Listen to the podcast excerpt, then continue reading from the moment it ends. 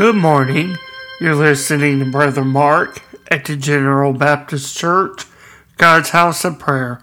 Go with me this morning in the scriptures. I'd like us to open to the book of Deuteronomy, and we're going to read in the eighth chapter, looking in the third verse.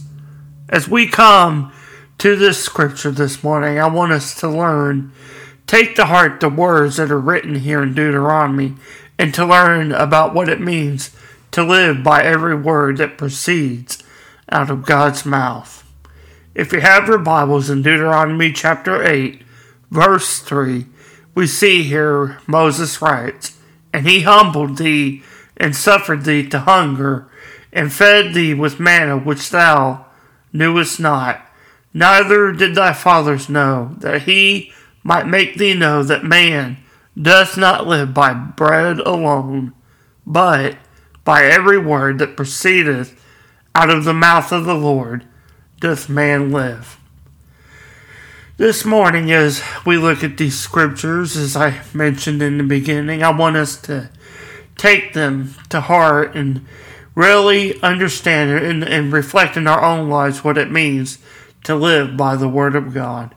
In this scripture in Deuteronomy, we see the children of Israel as they come to the close of their journey through the wilderness of Sinai. In this scripture, we see Moses speaking to the people to remind them of everything that God has brought them through. Their clothes did not wear out. That is in Deuteronomy 29 5. They were fed with manna from heaven, as we read just previously in chapter 8, verse 3. And so much more did God do to show them He is the living God. As we read this verse of scripture, Moses tells the people that God did these things, that man that mankind is not to live solely by bread or the food we eat, but by every word that does proceed from the mouth of God. How powerful are these words in the lives of God's children?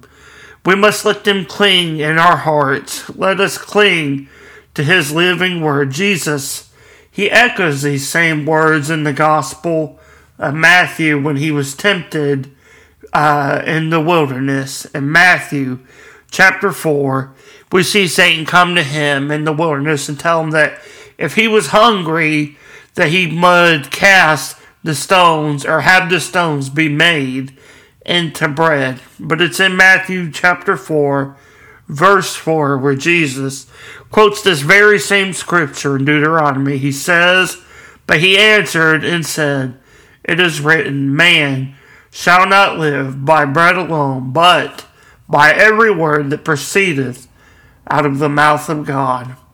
As you're listening this morning, I just pray that you would let this word sink into your heart, the word of God and of these scriptures found in Deuteronomy, to know that as you are given breath by God each day. We live by His blessed word. It is more powerful, more life sustaining than the very bread or the very food that we do eat.